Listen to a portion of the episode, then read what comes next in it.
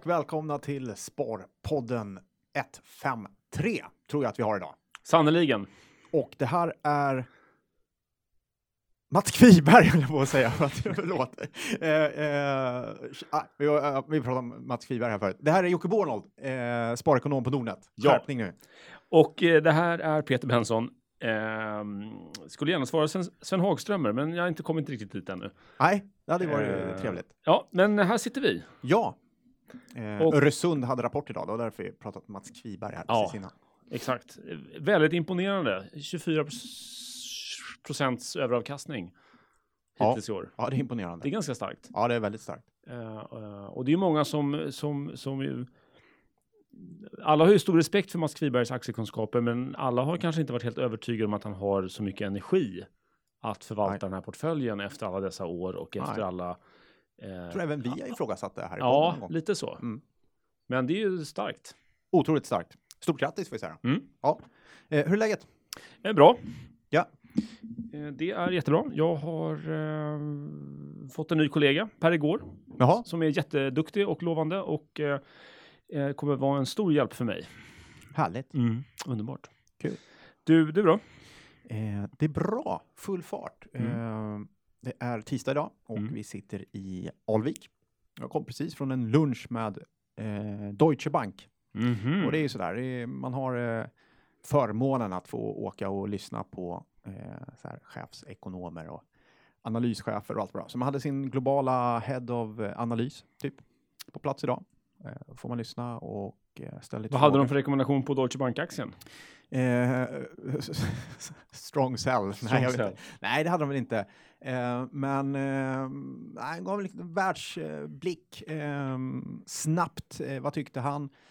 Att europeiska aktier var kanske lite undervärderade jämfört med annat, Mm. men som alla andra av de här smarta människorna så tycker de inte att något känns speciellt billigt. Nej. Något tillgångsslag, om man ska vara ärlig, varken aktier eller räntor Mm. eller och pratar man valutor och sådär. Så att eh, ganska avvaktande och jag tycker de flesta är så just Mm. nu. Det är få som har en åsikt och tycker att det här är billigt eller det här eh, ska upp eller utan det är väldigt sådär eh, mm, vänta och se. Ja, så, så är det verkligen.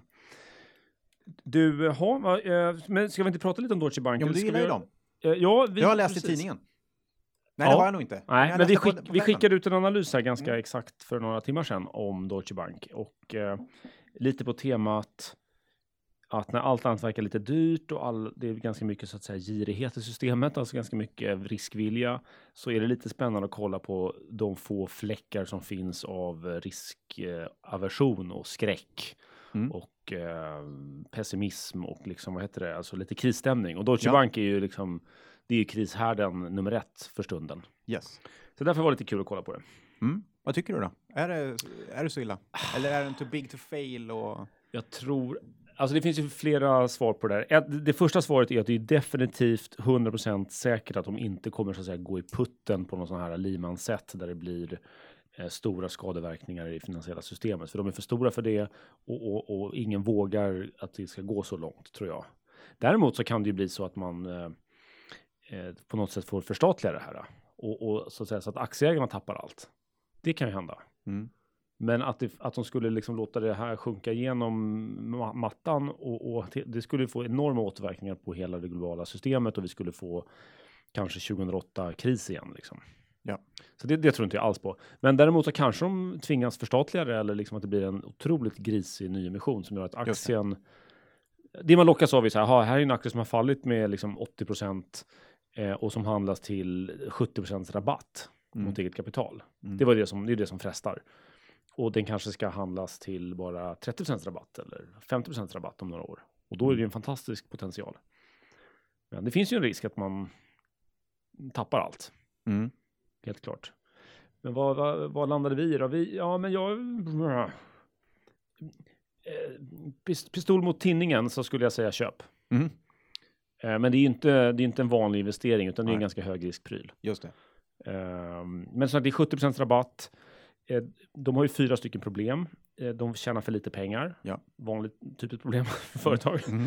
Eh, De har lite för svag balansräkning. De har den här stämningen från USA. Och sen har de nu det psykologiska då att, att folk på marknaden går och funderar på kommer Deutsche Bank kollapsa? Och jag kanske borde ha mina pengar någon annanstans och då kan man få en sån här bankrun som det heter, att folk tar sina affärer någon annanstans. Och hedgefonder och andra har ju redan börjat liksom flytta sig till andra banker. Och det kan bli självuppfyllande och därmed väldigt allvarligt i sig självt liksom. Mm. Uh, men min gissning skulle vara att man, man gör upp med Department of Justice i USA. Pröjsar Mm. säger vi 7 miljarder. Och när man har gjort upp om det så kan man ta in lite nya pengar från någon. Qatar säger sig vara villiga och det finns ett jättestort liksom så här, det här tyska systemet, liksom Deutschland AG, Mm. alltså hela det tyska etablissemanget. Att de får ihop pengar, det tror jag. Men tror du det tyska etablissemanget skulle godta en lösning som innebar Qatar? Ja, men Qatar äger redan 10 procent. Okej.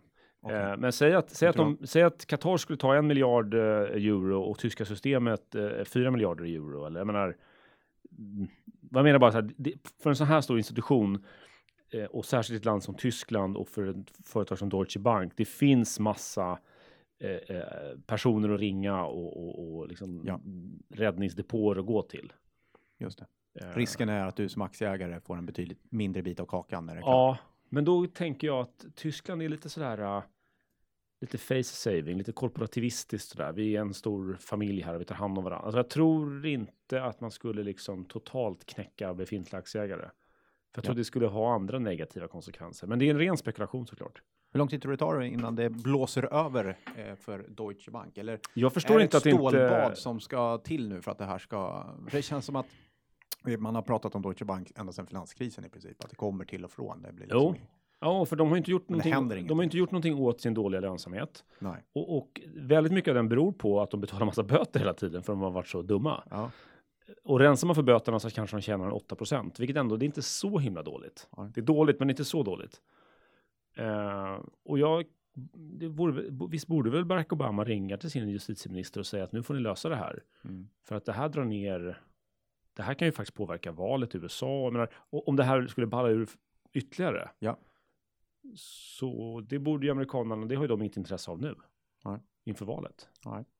Så att i den bästa världar, man gör upp med jänkarna, man tar in lite pengar, då försvinner oron eh, och så kan man liksom eh, i lugn och ro banta sig i form.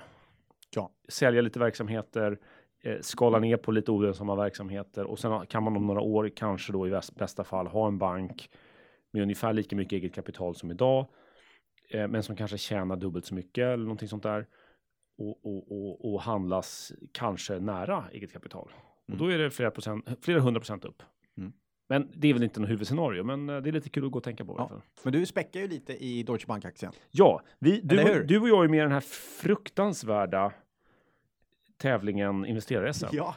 Och jag säger fruktansvärt för det är så annorlunda mot vad jag är van vid. Ja. Komplicerat. Jag får en... Eh, Fruktansvärt intressant ska jag säga. eh, det är jätteintressant. Eh, och ska vi förklara Ja. vad det är för någonting som vi har hakat på? Men det finns något som heter Investerar-SM. Ja, Och det arrangeras av en börs som heter NGM, som Ja. ni kanske känner till. Och de har...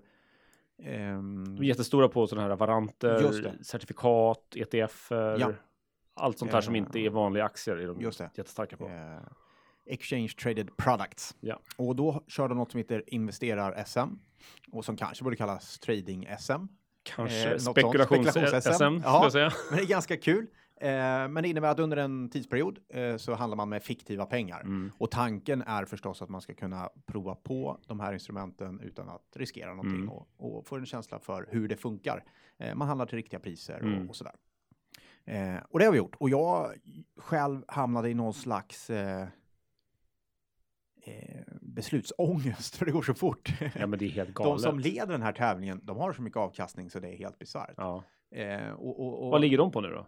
Nej, men jag såg någon som hade så här 1500 procent Oj, på en vecka. så då ligger jag lite efter om jag är ner en halv procent då? Ja, det gör det. Jag var upp 2 procent såg jag häromdagen. jag starkt. tror jag är lite ner nu igen. Men, Ah. men, eh, men eh, nej, det, är- det är roligt, men väldigt svårt. Det är väldigt svårt.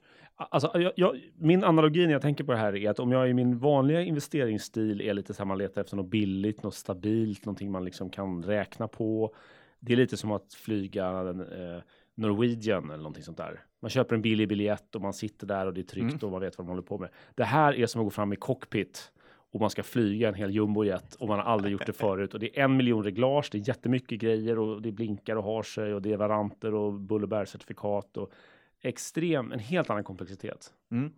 Och det är nog därför det är bra att man provar det här innan Ja, och, och får en känsla för men det är ingen funkar. slump känner jag att det bara finns en pilot och så ungefär 200 passagerare. Nej. ja, Nej, men det är kul. vad har du köpt då? Eh, ja, nu har jag en indexprodukt, eh, Ja. OMX, Ja. eh, och den är gånger fyra, bull, alltså om det. börsen går upp så går den upp. Eh, ett, Ett bullcertifikat. bullcertifikat heter Och det. den här tävlingen går från 3 till 21 oktober om jag minns rätt. Alltså Just det. tre veckor slarvigt, eller ja, mindre. Mm. Eh, och, och vad är ett bullcertifikat då? Eh, Det är dagligt avräknat har jag förstått. Ja, det här är nog som jag har, det är dag, dagligt avräknat. Ja. Ehm, och det är ju funkar väl ganska bra då under en kort tidsperiod. Mm. Hade du haft det här och tänkt behålla det ett år, ja, då hade det varit dåligt. Mm. Eh, för det äter upp avkastning. Så att, Ja, Utan att bli för, Eh. för, bli för tekniska så kan man säga att dagliga produkter, dagligt avräknade produkter kan man tänka att man kanske ska ha över dagen eller lite, Ja. lite längre. Ja. Och inte spara till pensionen, för det kommer vara garanterat jättedåligt. absolut. Eh, Även om du har rätt i din hypotes att börsen ska upp då till exempel, så kommer det Exakt. bli jättedåligt ändå. Just det. Just det. Eh, Så hur hade jag använt de här produkterna om det hade varit på riktigt? Eh, Jag har faktiskt köpt en, en sån här produkt i olja eh, som jag hade i början av året. Och det är väl det som är kul tycker jag. För mig är de här produkterna lite mer på skoj. Att Mm. jag kan prova, har jag tänkt rätt? Mm. Eh, ta en position i olja eller något annat som är omöjligt att handla på den riktiga marknaden. Mm. Eh, skulle jag använda det på något annat sätt? Eh, jag såg att min företrädare Günther Mårder eh, köpte ett eh, sån här certifikat idag Jaha, i sin riktiga portfölj. Eh, för han trodde på nedgång. okej. Så han ville eh, hedga portföljen. Mhm. Så han hade köpt något eh, bear-certifikat då. Okej. Eh, och det kan man göra. Mm. det skulle man kanske kunna göra i terminsmarknaden om man har en större portfölj. Mm. Det är vanligt att man gör. Så det går ju att använda det här på lite olika sätt. Men det gäller ju att läsa på här och verkligen förstå produkten. Man brukar säga att man ska förstå aktien man investerar i. Mm. Men här handlar det också om att förstå produkten och veta vad man betalar och vilken risk man tar. Ja, det, det, det är ett par dimensioner till som är Ja. minst lika svåra som grundjobbet, det vill säga ha, att ha rätt i, i idén om hur en aktie eller en marknad ska gå. Ja.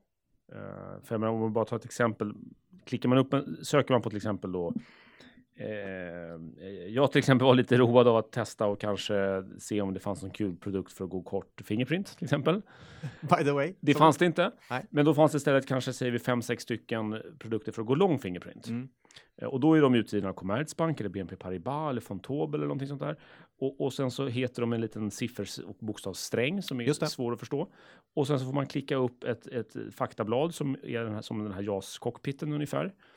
Eh, och vill man eh, förstå ytterligare vad det här är, då måste man klicka upp ett ehm, eh, villkoren, 48 sidor. Inte bara njutningsläsning skulle jag säga. Mm.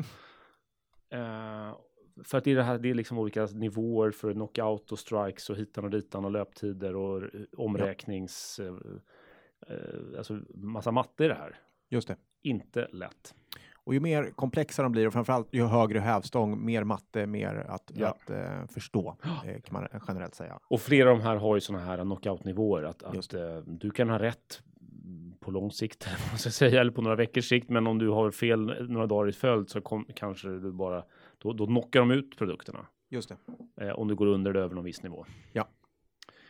Eh, Ja, det är mycket att sätta sig in i. det är mycket att sätta sig in En i. ganska rolig tävling. Ja. Eh, om man nu ser till de här som har gånger uh, lyckas göra 1500 procent. Mm. Ja, det är nog ett helt gäng som ligger i botten också. Eh, som, Ja. som säkert har eh, gått ner till noll, kan Ja. jag tänka mig. Det är lite så. Så ska det vara i den här typen av tävling Oh, också. Den som tar hög, högst risk, eh, antingen vinner man eller förlorar man. Ja, min målbild är att inte göra bort mig bara. Ja, det också. Jag är livrädd för det. Slutar jag på plus är jag någorlunda nöjd. Ja, samma här. Samma Eh, här. Men jag hittade en sån här Deutsche Bank eh, Mini Long Ja, DBK VT50 som alltså är ett Deutsche Bank eh, Mini Future papper. okej. Så den har du nu i Ja, tävlingen? och jag hoppas att det betyder att jag kommer att gynnas som Deutsche Bank går upp. Men helt säker kan jag inte vara. Det låter sunt. Vad har du mer då? Eh, jag hittade, sen så, det, Du det ska finns, gå kort eh, Tesla. ja, jag lyckades inte, jag ville läsa på lite mer innan jag gjorde det, men jag Ja. ska göra det nå- några av de kommande dagarna. Yes. Eh, De har lite olika produktvarianter då. Det finns de här Bullerberg-certifikaten som är Mm. dagligt avräknande som jag inte alls gillar. Nej. Sen finns det Mini Futures som är mm, lite bättre tycker jag, lite mindre dåliga kanske. Ja. Ehm, och sen finns det lite olika andra produkter och sen så finns det varanter som jag tycker är de produkterna som jag känner mig minst otrygg med. Och det är helt enkelt bara en lång köp eller säljoption. Ja. Så att jag har köpt eh, varanter i Volvo och i Swedbank All right. som Spännande. löper ett år. Och eh, jag hoppas då att Volvo ska stiga och att Swedbank ska stiga. Mm. Eh, papperna löper ett år, men, men ehm, Positionen handlar om två positionen veckor handlar om två veckor. Ja, och det var det väl korkat om att köpa på ett år. Jag borde ju köpt kortare antagligen. Ja, det borde du ha gjort. Ja, men då kostar de mer å andra sidan. Ja. Ja. Vi får se hur det går. Vi får se hur det går. Spännande. Eh, men vi, vi, vi, ingen av oss investerar väl hela vår trovärdighet i det här hoppas vi.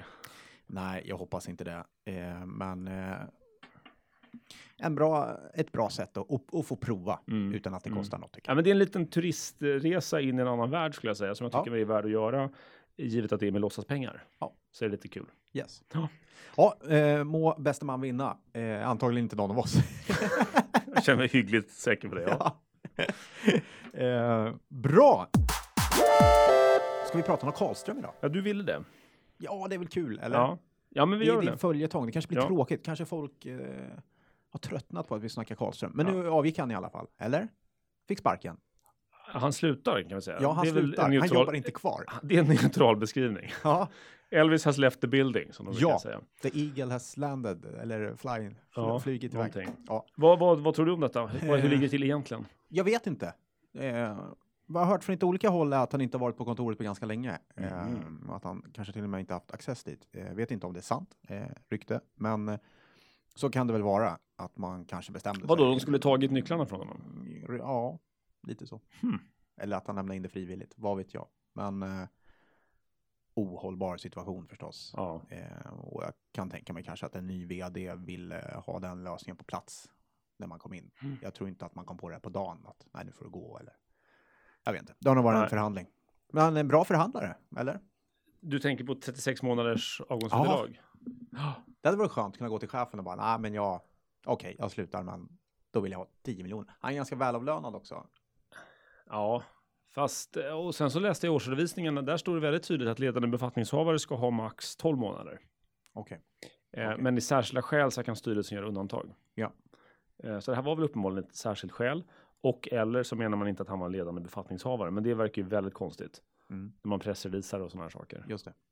Just det. Ehm, Men det är väl bra att han, eh, han, eh, han eller bolaget tar det steget i alla fall. Mm. Nej, men för bolaget är det jättebra. Och vare sig man tycker att han har gjort ett bra jobb eller inte har gjort ett bra jobb så är det väl så att ett starkt bolag ska klara sig utan en enskild nyckelperson. Och när den nyckelpersonen är så kontroversiell som han är så är det en faktor. Mm. Och sen så är det ju eh, corporate governance-mässigt så är det lite av en mardröm att du har huvudägaren som anställd, underställd vd och så sitter vederbörande inte i styrelsen. Det blir väldigt otydligt liksom vem som bestämmer. Ja.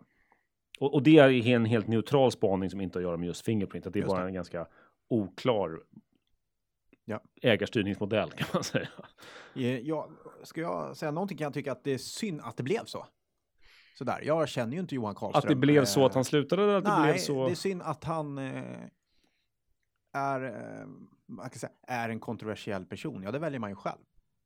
Mm. Förstår jag menar? Det är Ja, vi har ju ansvar, alla har vi ju ansvar för Det får våra man handlingar. ansvara för själv. Liksom. Men eh, på något sätt överskuggar ju det, det fing, väldigt mycket det Fingerprint har lyckats göra. Och det kan jag tycka är synd. Mm. Ehm, och också hans egen bedrift liksom, Mm. eh, som vd för Fingerprint. Eh, överskuggas ju av allt det andra runt Mm. omkring. Liksom. Tråkigt tycker jag. Eh, lite tråkigt, eh, en tråkig sorti. Mm. Eh, men eh, på många sätt eh, är den ju ändå självvald. Liksom. Eh, så är det väl. Ja, ja, det är svårt vet att veta vad som är början och slutet på det där. Men, Ja. men, men, eh, ehm, men, men, spännande. Det är Det bra här för bolaget, bolaget, tycker nog alla. Ja. Ehm, och, och, och sen är frågan om han fick sparken eller valde att sluta självmant. Det har viss kuriosa betydelse, men kanske inte jättestor betydelse Nej. mer än det. Nej. Ehm, det, det, ja, personligen kan jag nästan hoppas att han fick sparken. För det talar i sådana fall för att vd Christian Fredriksson eh, har kraft och vilja att ta, göra rätt radikala grejer. Vilket Mm. jag tror har ett värde i sig. Mm. Så att om det var väldigt mycket det var Johan Karlström själv som sa att jag vill gärna sluta och ge mig 36 månader så slutar jag. så kräver det mindre av Christian Fredriksson och då säger det mindre om vilken kaliber han är av. Men om han har drivit det här så, så är han av lite lite mera. Det säger mer om honom som ledare om det är han som har drivit det skulle jag säga. Ja. Eh, och, och, det är viktigt tror jag att man har en rätt stark och bestämd ledare som, som, som, som vågar ta tuffa beslut. Säkert. Säkert. För nu är det, det är ganska bekvämt att bara surfa på och, och låta cashen trilla in liksom. Mm. Medan man kan, men det han säger i alla intervjuer, Christian Fredriksson, det är att nu måste vi satsa. Ja. Det här är inte ett läge att luta oss tillbaka och njuta av framgångarna. Uh, och det kan ju kosta kortsiktigt. Mm. Ja, vi får se. Mm. Det är inte sista gången vi pratar varken Fingerprint Cards eller eh, Johan Karlström tror jag. Nej, inte Fingerprint Cards i alla fall. Nej. Eh, men kanske lite mindre Karlström framöver. Ja, vi får väl se. Kan det bli. Mm. Absolut. Ett, eh, spännande, en spännande historia i alla fall. Mycket. Eh, ser fram emot eh, boken och filmen. Mm. Eh, och pusslet och t-shirten. Ja, och... absolut. Eh, vet du vad? Ja. Det har kommit lite nya fonder på sista tiden. Ja. Jag tänkte vi skulle hissa och dissa. Mm. För det är alltid kul när det kommer lite nya, nya sådana. Ja. Och jag har hittat tre i alla fall. Jag vet inte om du har någon annan, men eh, Spiltan Fonder har kommit med en fond. Just det. Som heter Spiltan Global Globalfond Investmentbolag. Just det. Deras svenska investmentbolagsfond, mm. som har haft ett tag, är extremt populär hos oss. Mm. Det, det, är nästan alltid med på fem i topp, mest köpta. Just det, och det är nästan en indexfond. Det, alltså det är avgiftsmässigt så är det väldigt ja. billigt. Eh, och de är, jag vet inte om de gör det manuellt eller mekaniskt, men det är nästan, det är en väldigt, de köper väl 20% i fem olika investmentbolag eller? Ja. På, I den svenska? I den svenska. Och hur funkar den här globala då? Eh, där har man, eh, det är en kopia av sättet kan man Mm. säga då. Eh, så har de eh, ett gäng olika bolag, eh, investmentbolag. Eh, de eh, investerar globalt. Mm. Ehm, och eh, ja, en låg riskspridning, låg kostnad. Den kostar 0,5 procent per år. Mm. Det är ju väldigt, väldigt Just lågt. det. Förstås. Ehm, gillar du tanken? Jag, jag tycker den verkar kanon. Jag uppfattar faktiskt att den är lite mer skild från den svenska så tillvida att den svenska investmentbolagsfonden, det är bara de här, eller bara ska jag inte säga, men det är de, de traditionella klassiska stora svenska investmentbolagen, Industrivärden, Investor, Kinnevik, Lundbergs och så vidare, Melker, Schörling och vad det kan vara. Medan den här uppfattar jag lite mer som att det är experter på allokering. För det är dels Berkshire Hathaway och, och, och Markel och andra sådana här legendariska liksom investmentbolagsliknande, men det är också eh, det är också de här eh, Danaher och Liberty Global och sådana som, som jag uppfattar mer som att det egentligen är holdingbolag för industrirörelser. Alltså det är inte riktigt investmentbolag, det är väl det jag försöker komma till. Mm. Men det drivs av personer som har visat sig vara superduktiga på att allokera kapital och köpa billigt och sälja dyrt. Ja. Eh, men jag tycker det är superspännande. Man, Mm. man tar rygg på, jag vet inte hur många det var, var det 10 stycken eller? 10, 20? Nej, nej, det, 20 är är, det. det är nog 20. Ja. Ehm, Ja, 20 stycken världsklass eh, kapitalallokerare. Ja. Eh, och vissa har lite rabatt och vissa har väl lite premie, men, men eh, det där är jättespännande. mm.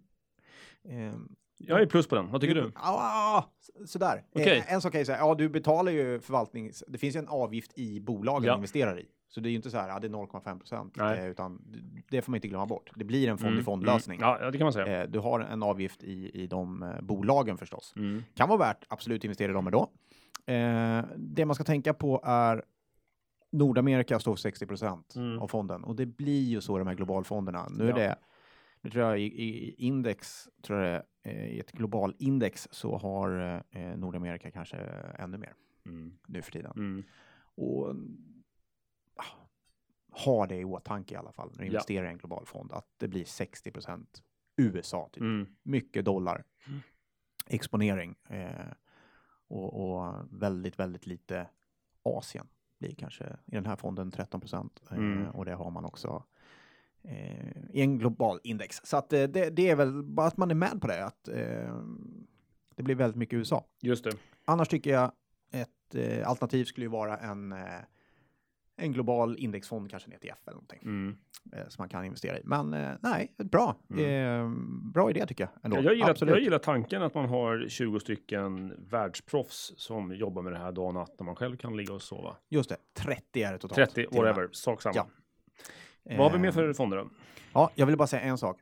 Det enda som de får ett stort plus, det är att de har exor eh, från Italien. Just det, familjen Elkan. Elkans eh, holdingbolag. Yes. Ja. Och det, det är mer för att jag bara gillar eh, familjen Det är Elkan. din motorromantik som Ja, skymtar fram. Så här. är det. det är Som vi alltså- återkommer till lite senare. Ja, det Ja. kan vi göra. Ja. Absolut. Eh, om man vill köpa en Ferrari, hur ska man göra då? Exakt. kommer vi återkomma till. Ferrari-guiden. Ja. Ja, men precis. XR, det är alltså familjen Agnelli som är Fiat-huvudägarna. Ja. Eh, så de äger Fiat, men de äger massa annat också tror jag. Ja. Jag tror inte att Fiat är så himla stor del av deras substans. Eh, eller den är nog stor, men jag tror inte att det är, liksom, det är inte bara Fiat. Det är en... är Eh, massa gå in och kika också. lite på det. Mm. Exor eh, och familjen Elkan. Japp. Spännande eh, familj på många sätt och vis. Eh, ja, nej, men den är bra. Vi har en eh, annan som kommer. Gillar du eh, Lannebo Fonder? Jag har inga, ingen närmare uppfattning annat än att jag är väl okunnigt positiv. Ja, känns som eh, de... eh, Positiv grundkänsla, men lite ja, men bara för man tittar på vad alla andra tycker. Ja. Ehm, Vad har de, de, hittat på nu de har ambitionen att vara aktiva Mm. eh, och det gillar jag, för många har inte ens den ambitionen. Eh, men de vill vara aktiva och är aktiva i sina fonder. Eh, men de startar en ny eh, småbolagsfond som är fokus på Europa. Ja. Eh, som är på gång här nu. Jag vet inte om man kan teckna en, men det är nog... Eller Vad är småbolag i den här världen? Är det liksom microcaps eller är det, är det småbolag Nej. som Hexagon på 100 miljarder? Ja, eller? de är små och medelstora, eh, skriver de. Mm. Eh, men det är klart, här kan det nog komma in ganska stora bolag, eh, skulle jag tro. Det skulle jag också tro, särskilt när det är Europa som universum. Ja. Ehm, och de skriver också att av Europas 9000 börsbolag är 8000 småbolag. Mm. Då, då kan nog konstatera att det finns en hel del stora bolag där eh, Ja. som vi svenskar skulle tycka är stora. Mm. Eh, och det här är lite fascinerande för den här placeringshorisonten tenderar att man är i USA och pratar småbolag, Mm. då pratar man om storbolag i Sverige Ja. typ. Eh, vilket man måste ha i, i åtanke. Men eh, det är två danska killar som de har plockat över från SEB. Okej. Ehm, och eh, ja, jag tror ju mer på eh, att man kan lyckas just på småbolag Mm. eller eh, när det kommer till aktiv förvaltning. Så ja, det kan vara värt att kika på. Mm. Jag tror mig veta att de här två killarna lyckas ganska bra på SEB med exakt samma sak. Eh, så att eh, vi får väl se. Ja, kul. Ehm, det är väl spännande, men kanske inte sådär jättemycket Mm. nytt. Ja, jag tycker det väl låter lite som en gäspning, men, men Ja. eh, lycka till. Ja, lycka till, kör hårt. Eh, och den sista är faktiskt Aktiespararna som kommer med en eh, fond. Mm. Och jag har ju faktiskt jobbat med Aktiespararnas eh, indexfond en gång i tiden. Ja, för hundra år Topp sedan. 30 eller vad det nu heter. Ja, Aktiespararna Topp Sverige. Topp det är en Sverige. OMX. Det var en av de första indexfonderna tror jag. Mm. Det var den första indexfonden kanske till och med. Just det. För Aktiespararna är mest känd som en, en intresseorganisation, men de driver också lite fondbolag och lite ditt och Ja, lite smått och gott. Ja. Ehm, Vilket jag kan tycka är konstigt. ja, det är Och kanske inte så nödvändigt. Nej. Va- Eh, va- Det va- är inget fel på verksamheten, det är mer bara varför ska intresseorganisation äga den? Och räcker det inte med de tusen fonder som finns? Liksom? Ja, Jag ser inte riktigt behovet, men okej. Vad, vad är vitsen med den här nya då? Ja, men de startar en ny eh, eh, som heter Aktiespararna Direktavkastning. Mm. En indexfond. Mm. Den är igång redan. Förvaltningsavgiften är 0,3 så det är ingen eh, hög avgift på något sätt och vis. Och de återspeglar ett index som heter Six Sweden Dividend 15. Mhm. Så den tar de 15 aktier som uppvisar högsta direktavkastningen de senaste tre åren. Så det kommer vara Telia, det kommer vara banker, Ja, eh, kanske Tele2, jag vet inte hur de räknar riktigt, men den typen av bolag. ja. Ja. Tror du på den idén? Jag tycker det känns ganska trött och ganska onödigt. Faktiskt. Och Ja. jag tycker inte man ska köpa eh, indexfonder med så smalt index som 15 aktier. Måste jag säga. Nej. Ehm, då tycker inte jag man ska låta det ske me- mekaniskt. Eh, och, och, och sen så det är en sån himla hype runt direktavkastningar just nu. Ja, Ehm, men det är väl ganska naturligt i en period när, när eh, det kunde vara värre, det kunde vara en hype runt, det- runt något galet. Och direktavkastning är i grund och botten någonting bra. Så det är lite som så här en hype runt att käka morötter. Det kan man inte riktigt tycka illa om. nej, Men, fast man kan tröttna på morötter. Man kan trötta på morötter. Det, jag, jag, jag kan kanske att det, det känns lite. Ja, det känns lite oinspirerat och lite sent och, och, och lite sån här toppvarning också på något sätt. Mm. Att folk tycker att 3% direktavkastning är spännande när räntan är noll. Ja. Eh, nu, de här snittar ju mer än 3% men det är inte det. Men ni fattar poängen. Mm. Vad tycker du? Jag tycker nog som du ungefär. Gör du? Ja, jag tror du skulle hissa de här. Ja, ja Nähä, Okej. tyvärr. Okej. Eh, nej, jag går inte jättegång på den, men eh, ja, Okej. å andra sidan, eh, kan jag tycka så här, om nu många jagar hög eh, direktavkastning och tycker det är trevligt eh, så kan man här göra det fondvis. Mm. ha en fond som, som gör det åt dig. Ja, Mm. Ja, ja, nej, alla bonheur. då är det ju enkelt. Så att, ja, jag är lite mittemellan. Mm. Det kan väl finnas någon som eh, kan gilla det där och, och slippa att eh, investera själv Just det. i dem. Så att eh, nu kommer jag på att jag är för. Ja, för du utlovade att du skulle vara... Jag tyckte emot. Ja, du var jag- positiv, just det. Var men bra. det ja. fyller nog en funktion faktiskt Okej. ändå. Eh, Mm. Det finns många som vill ha aktier med bra direktavkastning eh, och så slipper man göra det urvalet själv. Mm, mm, Så att för de som inte vill vara så aktiva så kan man ändå haka på det tåget. mm, Det är okej. okej tycker jag. Det är Ja. okej. Men som sagt, ehm, Det är som det är morötter 15 i bolag så det är, det är ett ganska smalt index. Ja. Eh, risken ökar så Mm. att eh, det måste man ha med i åtanke. Så okej. Ja, vad tyckte du då? Spiltan, den tyckte vi båda var eh, okej. Jag är lite tveksam till att ha så hög exponering mot USA. Ja, jag, jag, jag- jag är ju ingen fondmänniska, men den här skulle jag kunna tänka mig att ha själv. Ja. Jag tror faktiskt att jag kommer nästa gång jag ändrar mina PPM-pengar, vilket kanske är Ja. ett år eller någonting sånt där. Ja, Eh, eller imorgon. Men, men eh, då tror jag den här ligger bra till. Alltså. Ja. Eh, den tycker jag känns jättekul och Mm. jättebra. sen hade vi Eh, Lannebo, Europa småbolag. Ja, hoppas de lyckas. Eh, småbolagstrenden ja, är stark. Ja, lite Eh, ljummet tycker jag. Yes. Eh, och eh, aktiespararnas eh, direktavkastning. Ja, Mm. du, eh, du är för, jag är emot. Det blev... Eh, Det var väl nej, tvärtom. tvärtom. Jag, du, jag är för, du är emot. Klistra inte på dina tveksamma åsikter på mig här nu om jag får be. Du är för, jag är emot. Så var det. Jajamän. Jag är ganska mycket emot för att aktiespararna tycker jag ska ägna sig åt andra saker. Okej. Inget ont om de här stackars aktierna som ligger i den här fonden. Men Yes. Tompi, vi går vidare. Vi går vidare. Och eh, Nu ville du prata om bilar igen. ja, jag gillar ju bilar. Ja, Allt med motor eh, är jag intresserad av. ja. Och vad, vad, um, vad vill du prata om nu då? Mm, här är egentligen en läsarfråga, Ja. lyssnarfråga. Och ganska vanlig lyssnarfråga eh, som jag får. Och eh, jag pratar inte så där jättemycket konsument och plånboksfrågor. Nej. Eh, men det här är en fråga som, och det handlar om bil. Många är beroende av bil. Och där är hur ska man finansiera den? Just det. Eh, och då är ju det här med privatleasing något som har dykt upp. Just det. Och, och verkar ha blivit väldigt populärt.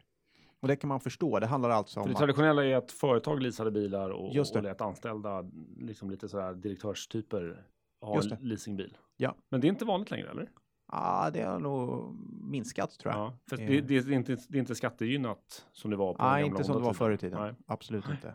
Eh, Vad är privatleasing då? Privatleasing är ju att du faktiskt eh, hyr bilen från eh, oftast direkt från Mm. bilaffären eller bilmärket eller vad man Mm. ska säga. Men Till exempel eh, en Volvo, ja då är det Volvo Finans säkert som Just ser det. till att köpa bilen och lånar ut den till dig. Mm. Hur skiljer sig det från att du köper den på avbetalning eller köper den med lånade pengar? Köper du med lånade pengar äger du bilen Ja. och eh, du måste oftast, eller jo, du måste ha en kontantinsats på minst 20 procent. Mm. Eh, och så är inte fallet när du privatleasar, utan det är en fast avgift. Det är bara att Eller en ut den. fast avgift, men det är en avgift i alla fall i månaden. Du hämtar ut bilen Mm. och sen ska du köra den i tre år. Och då är det Men så om här. man har något barn som käkar glass i baksätet och, Ja. och tappar lite chokladglass på sätet. Vad händer Exakt. då? Om det det inte... finns några saker ni ska tänka på där ute. Det som är skönt är att lämna tillbaka bilen efter tre år. Ja. Ja. det är ju perfekt, för det är det tråkigaste som finns, det är att sälja bilar. Mhm. För då är det så här, ska man sälja dem privat eller på Blocket eller ska jag lämna in det till Mm. någon som säljer den eller ska jag byta in den och så vidare. Det är sällan skojigt. Jag tror många lockas av det, att slippa det här, Mm. eh, att bara lämna in den, lägga nycklarna och dra. Men Konsumentverket har granskat det här lite grann Mm. och jag tänkte bara dra de eh, punkterna som man ska tänka på om man vill göra det här. Mm. Eh, de har granskat ett gäng avtal då. Eh, eh, sex stycken slumpvis utvalda leasingavtal. Alla de här avtalen gav rätt att höja avgifterna under treårsperioden. Ja. Och det är Generöst. svettigt. Eh, oftast eh, skulle det kunna vara om räntan går upp, Mm. så det ska man vara medveten om. Eh, Alltså om du signar upp på, säger vi 2000 spänn i månaden så kanske det blir 3000 spänn i månaden helt plötsligt. Kanske. ja, exakt. Ja. exakt. Eh, så läs villkoren noga vad det Mm. innebär.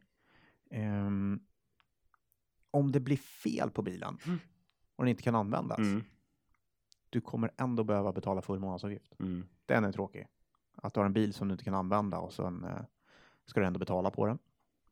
Ehm, kan vara oklart om det blir fel på bilen. Vem som ska ta den kostnaden? Är det leasingföretaget eller billeverantören? Här Åh. finns det alltså två. Eh, det kan det bli bråk emellan. Ja. Det varnar de för. Eh, om man vill ångra sig så kan det bli dyrt. Eh, det kan, om du vill avbeställa innan du hämtat ut bilen kan bli 2% av nybilspriset. Mhm. Så det, är- det är dyrt. Ehm, Så det här är ingenting man ska göra en fredag kväll efter tre glas vin liksom? Nej, om du inte betalar den här månadskostnaden så i vissa av de här avtalen så kan de ta tillbaka bilen och bryta avtalet redan efter två veckor. Mhm. Så säg att du åkt till Mallis och glömt bort den där räkningen. Mm. Eh, och bryter de kan det kosta väldigt mycket pengar att betala upfront. Mm. Typ så här 30% av värdet på bilen. Just det, så här 100 lax. Ja. Mm. Inte bra. Inte så bra. Eh, du kan inte säga upp eh, avtalet i förtid. Eh, och det är tre år. Eh, behöver du göra det av olika orsaker kan bli dyrt. Upp till 35% Så det är som en mobiltelefon att du binder abonnemanget Ja, och liksom? du binder upp dig. Du kan Fast heller inte ändra mer pengar. antalet mil under perioden. Aha. Så du säger alltså att jag ska köra 1000 mil per år. Ja. Sen visar det sig att ditt företag flyttar. Mm. Du börjar köra väldigt mycket mer. Mhm. Då kanske du har åkt upp den här potten. Just det. Ja, då får bilen stå. Annars kommer du behöva betala extra debitering och det Ja. blir dyrt. Inte kul. Eh, och det här måste du tänka på, för nu kommer vi in på glassätandet. Mhm. När bilen lämnas tillbaka så eh, står det i alla de här avtalen att det ska vara i normalt skick. Normalt skick, vad är det Mm. för någonting? Exakt. Vad är normalt skick? Ja, det bedömer ju leasingbolaget. Ja. Usch. Och jag skulle säga så här, har man barn så kommer nog inte bilen tillbaka i normalt skick. Eh, om man har små barn. Eh, kan bli dyrt. Hur många bilar har du ägt i ditt liv Jocke? Ja, ganska många. Eh, jag vet inte. 10, 20? Ja, tio kanske då. Ja. Det har jag. Har du leasat någon gång eller? Eh, ja, Ja. eh, på firman. På firman, Eller, eller okej. på Ja. bolaget jag har Ja. jobbat för. Eh, och då tar ju firman den kostnaden Ja. när man lämnar in. jag har en Kia här faktiskt på, på Nordnet Jaha, okej. som, som Mhm. är leasad.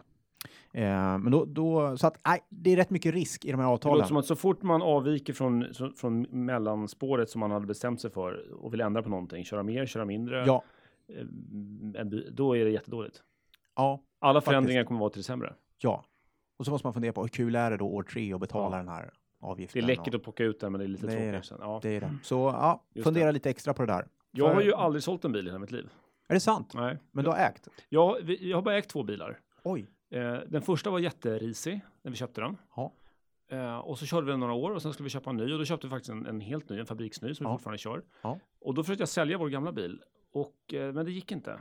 Kommentaren var om det här hade varit en häst så hade jag tagit fram en pistol och skjutit den direkt.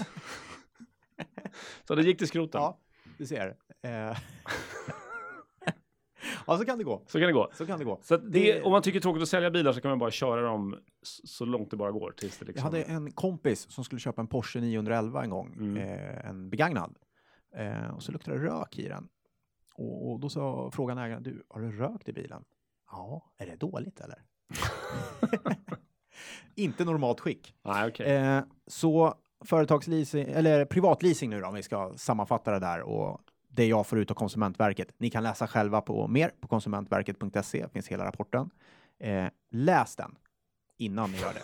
Så, Är det här ett generellt lästips? ja, ett generellt lästips. Innan ni kör privatleasing, så läs den där på Ja, Konsumentverket. här vill jag stämma i bäcken och säga att alla ni 99 som inte funderar på privatleasing, struntar i att läsa. ja, nej men absolut. Men om ni går i de tankarna Ja, så, så uh, tycker jag att man ska läsa den. just det. om man går i tankarna att eh, privatlisa. Ja. Det finns eh, gånger då det kan vara värt att göra det säkert, men eh, tänk på de här Ja. punkterna. Jag tycker det är så här lite generellt. Det finns inga gratis luncher där ute. Om du tycker att det känns tveksamt att, att, att slanta upp, eh, säger vi 300 000 för en ny bil och, och tro att det, det finns liksom, ja, det är vad det kostar. Och privatleasar så kommer det kosta lika mycket fast på ett annat sätt. Och kanske lite till. Och kanske tyvärr. lite till. Mm. Alltså det finns inga gratis luncher. Ska du ha en ny bil så kommer du få betala vad det kostar, även om det är, är utsmetat på ett annat sätt. Yes. Så är det. Så är det nog. Det här var Sparpodden 153. Har vi Ja. något mer att tillägga? Nej. Vi tackar Jon som är producent idag Ja. för Jon Sparpodden. Karlweitz. Ja, och eh, vi hörs nästa vecka. Sannerligen. Ha det bra allihopa. Hej. Hej!